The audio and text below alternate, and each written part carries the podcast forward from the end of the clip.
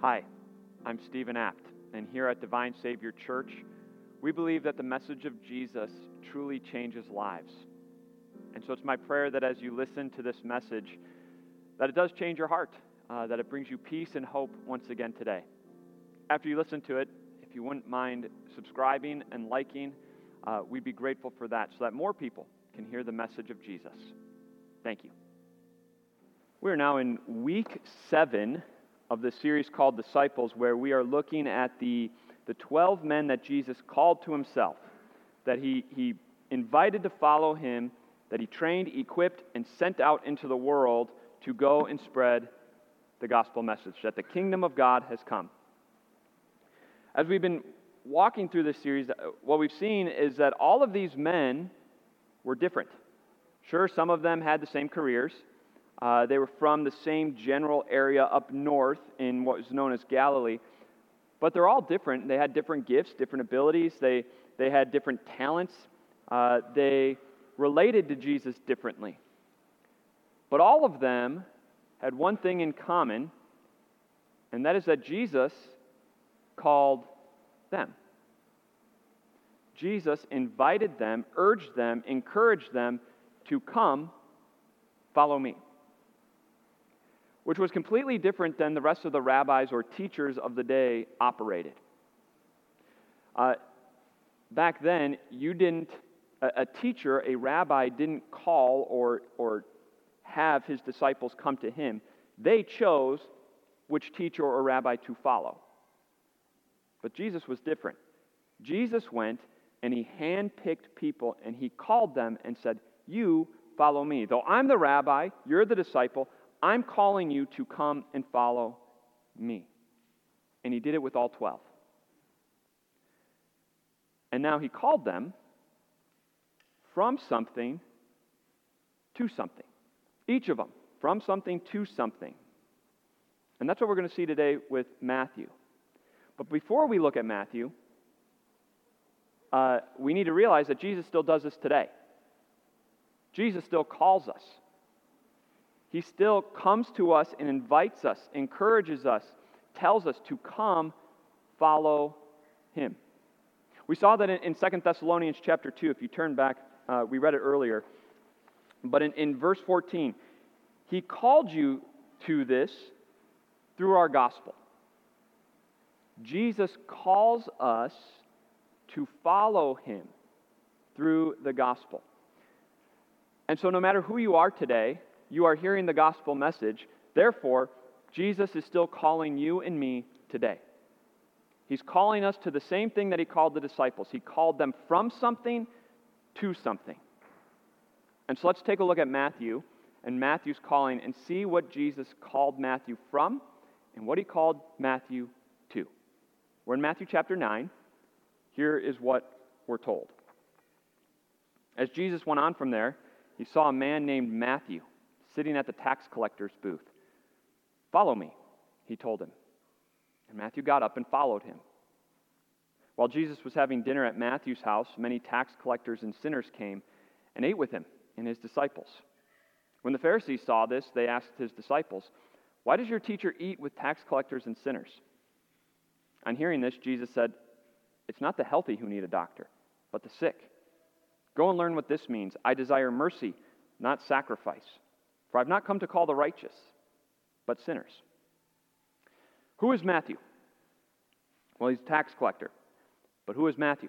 Uh, Matthew is a Jewish guy who grew up Jewish, not just nationality, but he grew up in the Jewish religion. And how do we know that Matthew grew up in the synagogue, in the temple, learning the Bible? How do we know that he was a good Jewish boy? Because Matthew wrote this gospel and he quotes the Old Testament scriptures 99 times in this gospel. In the 28 chapters that Matthew writes, he quotes the Old Testament 99 times. That is more than all of the other three combined. He knew the Old Testament scripture well. And so he grew up going to the synagogues, he grew up going to the temple, uh, he was trained up in the, in the Jewish ways. And then as he got older, what did he see? He saw the opportunity to make ridiculous money.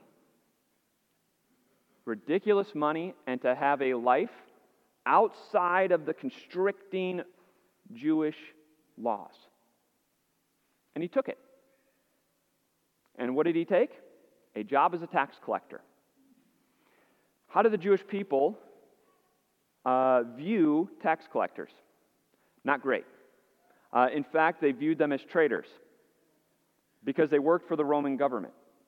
The Roman Empire uh, owned the majority of the world at the time, and what they did was they went from city to city, town to town, area to area, and they hired local people to tax local people.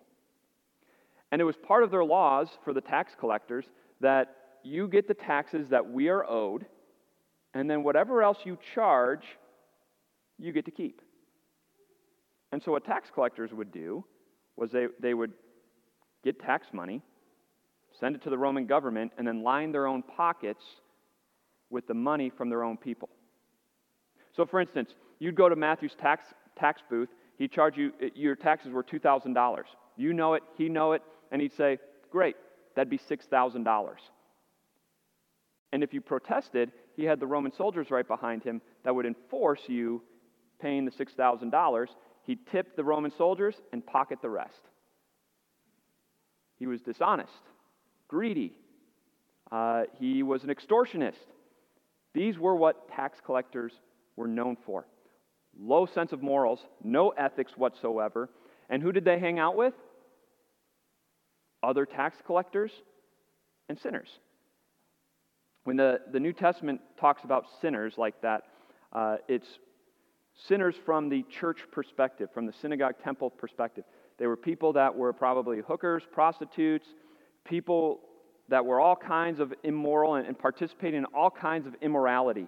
Uh, these were the types of people that Matthew hung out with. This described Matthew. He not only stole from his people, he made ridiculous amount of money from being an extortionist, and he hung out and partied and drank and did all kinds of immoral things that kept him out of the temple. He not only cut himself off from his people, he cut himself off from his God, and he had no one to blame but himself. This is Matthew. Now, Matthew, being raised as a, a, a, Jewish boy in the Jewish religion, knows about the Messiah, knows about the coming Christ. And as he sits at his tax collector booth, as people stood in line, people talked. And you got to imagine that he starts hearing about Jesus of Nazareth, the guy who's doing miracles, the guy who's casting out demons. Could this be the Messiah? And then the day comes. Jesus is standing in his line. And I wonder if he thought to himself, I better just charge this guy, get over it, get him out of here as quickly as possible, because if he speaks to me, who knows what he's going to say? He's going to condemn me, he's going to make me feel guilty. I just need him out of here. And yet Jesus approaches, and what does he say? Follow me. Come. Be part of my group. Seriously? Matthew? This guy? Imagine being one of his disciples that are already following Jesus. You want us to associate with him? He just stole from us.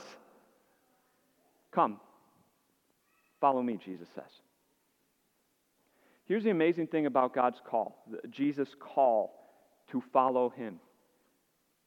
It doesn't matter who you are, it doesn't matter what you've done with your life. It doesn't matter what background you have, Jesus calls you and me. And we see that in Matthew. It doesn't matter. Jesus calls him from his life of sin and says, Follow me. It didn't matter what he did. Follow me. And that's true for you and me. There's a, uh, a book called The Ragamuffin Gospel, and uh, it talks about this section of Scripture. And I love what the author says. He says, Here's a revelation bright as the evening star. Jesus comes for sinners, for those as outcasts, as tax collectors, and for those caught up in squalid choices and failed dreams. He comes for corporate executives, street people, superstars, farmers, hookers, addicts, IRS agents, AIDS victims, and even used car salesmen. He not only talks with these people, but dines with them. And that's what happens, isn't it? Jesus eats with these people, he associates with them. Because Jesus' call is for everyone, and that includes you. And so, what does he call us from, and what does he call us to?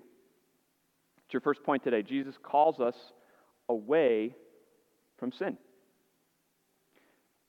In order for Matthew to follow Jesus, what does he have to do? He has to leave the tax collector's booth. He can't remain sitting collecting taxes. He can't remain sitting being greedy, scheming how to get more money from that person. He can't sit there and continue in his sinful ways. He had to leave his career to physically follow Jesus. And Matthew did. And he left it all behind. Uh, it would be foolish for Matthew to say to Jesus, I'd love to follow you. I plan on it. But I'm also going to stay here. I'm going to keep doing what I'm doing. Uh, I'm going to catch up to you. That's not an option. Jesus says, Follow me, leave this behind, follow me.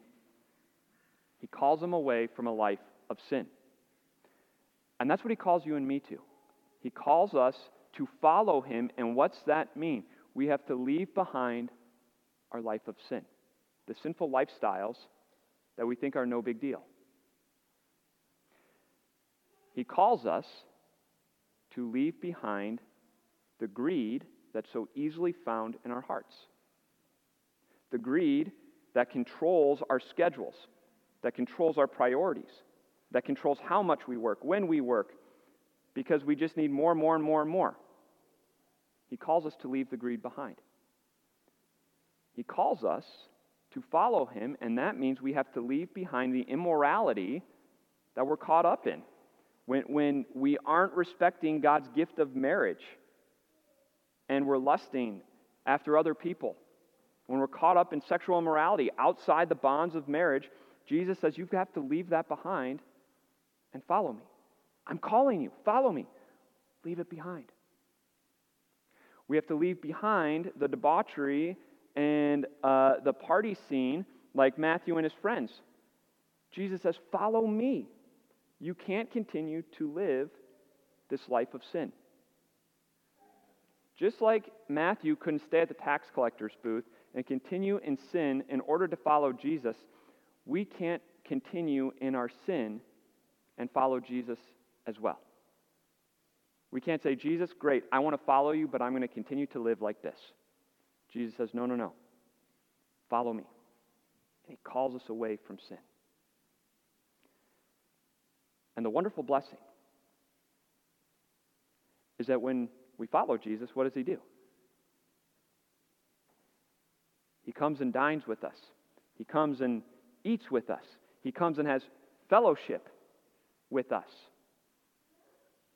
Uh, eating together is probably no big deal for us today, right? Uh, in our culture, it doesn't mean all that much. But in the first century, if you ate with somebody, you were showing that you are associating with this group of people, that they are my people. And notice who Jesus is doing that with the tax collectors, the sinners, the ones who have been banned from the synagogue, banned from the temple, but they're following Jesus now. Jesus says, I come to be with you. It's His grace, it's His mercy that calls us and He associates with us no matter what we've done, no matter our background. He comes to us and says, Come, follow me. Leave the life of sin and be with me. But He also calls us to something else. And it's your next point. Jesus also calls us away from self righteousness. We see this in the Pharisees. Because Jesus is eating dinner, and who shows up? The Jewish religious leaders known as the Pharisees always looking to catch Jesus, always looking for some reason to condemn Jesus. And they see he's eating dinner with these tax collectors and sinners, associating with these people. And the Pharisees say, they ask the disciples, why is he doing this? Doesn't he know who they are? We're not supposed to be associating with that with those types of people. And Jesus says, it's not the sick who need a do- or it's not the healthy who need a doctor, but the sick. I've not come to call the righteous, but sinners. Jesus doesn't actually say to the Pharisees, Come follow me, but what was that line supposed to do? Prick their conscience. Have I really been righteous?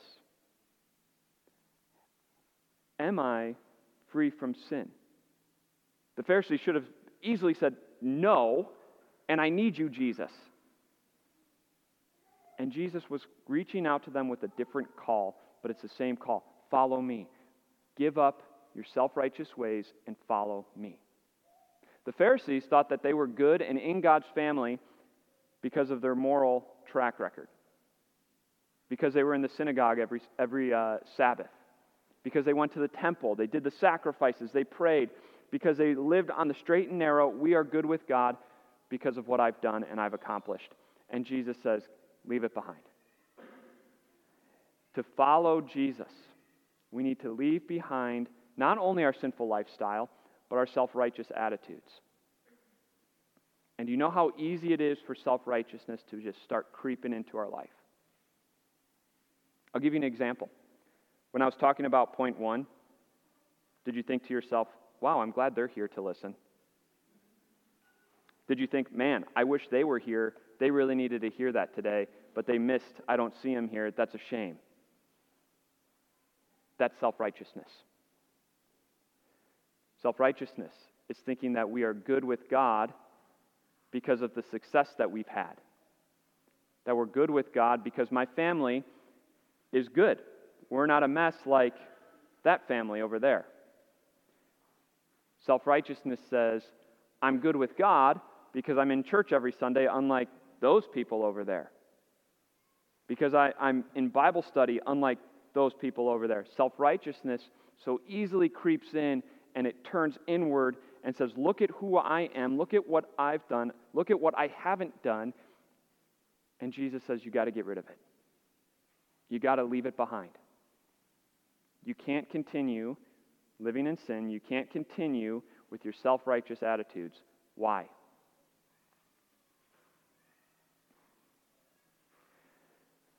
Why can't we continue in both of those? What we do so well as people, and it's not a good thing, is we, we, we do, what we do so well is we divide people into categories, don't we? The moral, the immoral, the righteous, the sinners, uh, the success, the failures, uh, the ones that have it together, the ones that are a mess. We do so well at, at categorizing people. And then we think that the one group is better off than the other. And yet Jesus looks and says, You all have the same problem. It doesn't matter if you're righteous in, in people's eyes or, or unrighteous. Uh, you all have the same problem, and that's you're sick with sin. All of you have the sickness of sin. And you can do one of two things. Number one, you can act like you don't and enjoy yourself. Or number two, you can try to fix yourself by self righteousness, and both won't work. Matthew and his tax collector and sinner friends, what did they do? They saw all the symptoms of, I have, I have the sickness of sin. But they said, we're going to just enjoy life. We're going to live life to the fullest. We're going to have all the pleasures of life, and it's going to be no big deal. That would be like if we went to the doctor and the doctor said, Hey, you have cancer. We should start treatment. And you said, I think I'll be all right. And you go out and you live, eat, drink, and be merry, uh, and try to enjoy life to the fullest. We would say that person is foolish. You know what else we would say is foolish? If the person went to the doctor and the doctor said, You have cancer, and you say, Great, what can I do? I know what I, I can do. I'm going to go to Bath and Body Works and buy some lotion and put it on my legs and arms. Jesus says that's self righteousness. You're convincing yourself you're fixing the problem, but you're not. That doesn't fix anything. Leave them behind. Now, if you're here today and you're not a Christian, or you're listening and you're not a Christian, uh, you may think the whole idea of sin is ridiculous. And yet, you, you know the symptoms of sin in your life. Why is it that you never feel like you're enough? Why is it that you experience shame and embarrassment? Why is it that no matter how hard you try, you can't shake a guilty conscience? Why is it that whenever you think of your own death, you get uncomfortable? It's because of sin. These are all symptoms of sin, the sickness of sin that lies within. And Jesus knows that we can try to be like Matthew, we can just eat, drink, and be merry and ignore it, but we're still sick. We can try to be self righteous like the Pharisees, but we're still sick. We're not fixing the problem because we can't.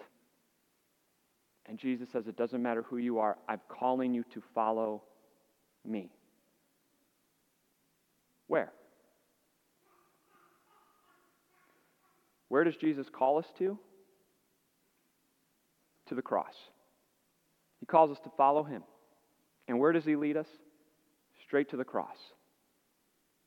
Because it's only there that we find the cure to the sickness of our sin.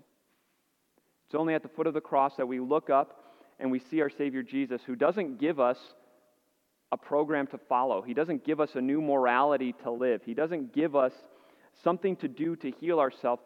We see Jesus, the doctor of our souls, the great physician, and it's through his wounds that we have been healed. God made Jesus, who was completely healthy, never sinned once, to be our sin, to be infected with our sin, so that through Jesus we might become healthy, whole, and sound before our God. And so Jesus says, Come, follow me. Leave your self righteousness behind, leave uh, your sin behind, and follow me to the cross. It's your last point. Jesus says, Come and follow me, and we do so. And we go to the cross where we see our Savior Jesus who shed his blood. Our God, who loves us so incredibly much that he took on human flesh to be in our presence, to be infected with our sin, to take it on so that we can have the cure. And it's not something we get, it's something that he gives to you and me. And it's through Jesus' death on the cross that all of our sins are forgiven. That, the sickness of sin has been healed in all of our souls. That we stand before God healed, whole, healthy. And it's because of Jesus that all the symptoms of sin, uh, all the symptoms of the sickness of sin go away. Did you see? This is incredible to me. I, have read this uh, section so many times in my life, and yet this is the first time I actually thought about this. Uh, the Pharisees are there, and what, is, what do they say to Jesus and his disciples? Why are you eating with these tax collectors and sinners? Why are you eating with these, these low lives, these immoral people? Who's he talking about? Matthew. Matthew knows what they're saying about him, he records it. And yet, Matthew has no shame anymore. He's got no embarrassment because what does he know? His Savior Jesus has healed him. That the God of the world has called him to himself, has healed his sin sick soul, and that no longer describes him anymore because he's been healed from all of his sin. Your past, when you're connected to Jesus, no longer describes you. Your past no longer defines you because in Jesus, the sickness of sin has been cured. You stand before God whole, therefore, the symptom is gone. We no longer have shame. We no longer have guilt. We no longer have the fear of death because we have been healed. We are whole, and we will live with our God forever. As Hosea said, we will walk in the presence of the Lord. And it's all found at the cross of Jesus. Jesus says, Follow me. Leave sin behind. Leave self righteousness behind. Follow me to the cross where you will be cured. And then, follow me out. The resurrected Jesus, he died, he rose again. He says, Follow me for a lifelong apprenticeship under our Savior. And so, as we leave here today, we not only go to the cross where we're healed, we leave and continue to follow our Lord. We, con- we continue to follow Jesus. And what do we do? We learn from him. We continue to grow in the cure of the forgiveness of sins, the resurrection, that through Jesus, all of our sins are forgiven. We continue to grow in that. We continue to learn from him what it means to live a spiritually healthy life, and we live it, avoiding what causes the sickness of sin. And then, number three, we invite others to the great physician of the soul, Jesus. Just like Matthew. Matthew holds a dinner party. He wants all his friends to know Jesus, and so do we, because it's only through Jesus that the sickness of sin is cured. Jesus is calling you. He's calling you to follow him. He urges you to follow him. He wants to heal your soul. He wants to make you whole again. He says, Follow me. Leave self righteousness, leave the sin behind. Come, follow me, and be cured. He urges you, invites you. He wants you to follow him. The question is, will you? It's our prayer that you do. Let's pray. Gracious Savior, uh, Jesus, you came into this world completely healthy. Uh, you are the only person that sin has not touched, and yet you were infected with our sin on the cross, and you paid the penalty for our sin, so that by your wounds we have been healed. We thank you for healing our sin sick soul. We thank you that you have made us whole, you've made us healthy as we stand before God.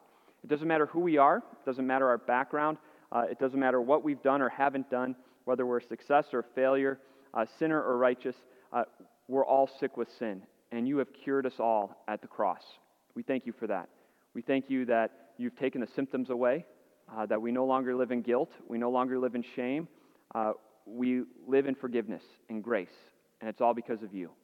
Uh, we ask you to continue to help us to grow in this, help us to follow you, help us to learn from you, and live the spiritually healthy life that you have called us to live. Uh, we thank you for Matthew and, and his testimony here in Matthew chapter 9. Uh, we would not know it if it wasn't for him, uh, because no other gospel writer records his background. He only does. And so we thank you for it because uh, so many times we convince ourselves that uh, the gospel is not for us. And yet, Matthew shows us that the gospel is for everyone. And so we thank you for that. We, help, ask, we ask that you help us to live in it, grow in it, and share it with others. We ask all this in your name. Amen. Thank you again for listening to this message today. It's my prayer that uh, it has changed your heart as you grew in the message of your Savior Jesus. Again, if you wouldn't mind liking and subscribing, we'd be grateful for that. God bless your day.